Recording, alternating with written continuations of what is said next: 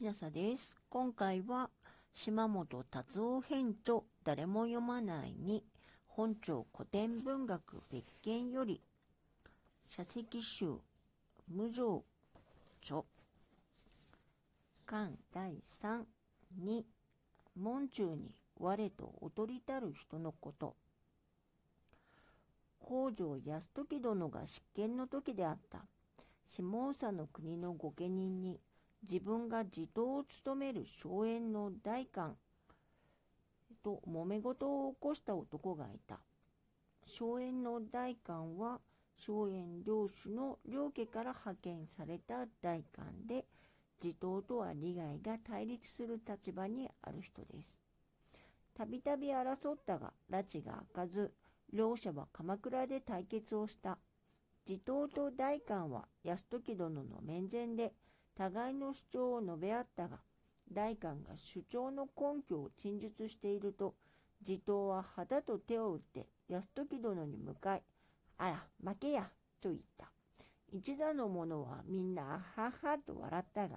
泰時殿は大きくうなずき、顔を引きしめて申されたには、立派におまけなされたものでありますな。泰時はこの職について裁判を長年いたしておりますが、たとえこれは負けだと思っても主張を引っ込める者はおりません。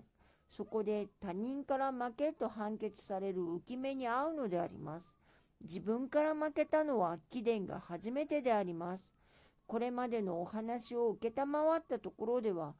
ご了承ご武とご武と考えておりました。今、両家のお代官の申されたところは、判決する上で重要な根拠になると存じましたが、反論せずにおまけなさいましたこと、返す返すご立派と思います。貴殿は実に正直なお人でありますなぁと申されて、涙ぐまれたので、笑った人たちも真面目な顔になった。さて、両家の代官は執権殿に横車を押しておられるとばかり思っておりましたが、地頭殿はご自分が正しいと本気でお考えだったようですと申し上げて、6年分の未納の年貢のうち3年分の免除を申し出た。代官もなかなか人情の機微に通じた人であった。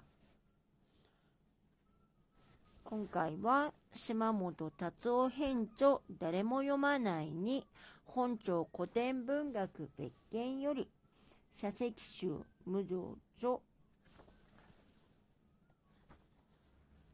巻の第3に門中に我と劣りたる人のことでした。もしあなたが聞いていらっしゃるのが夜でしたらよく眠れますように。おやすみなさい。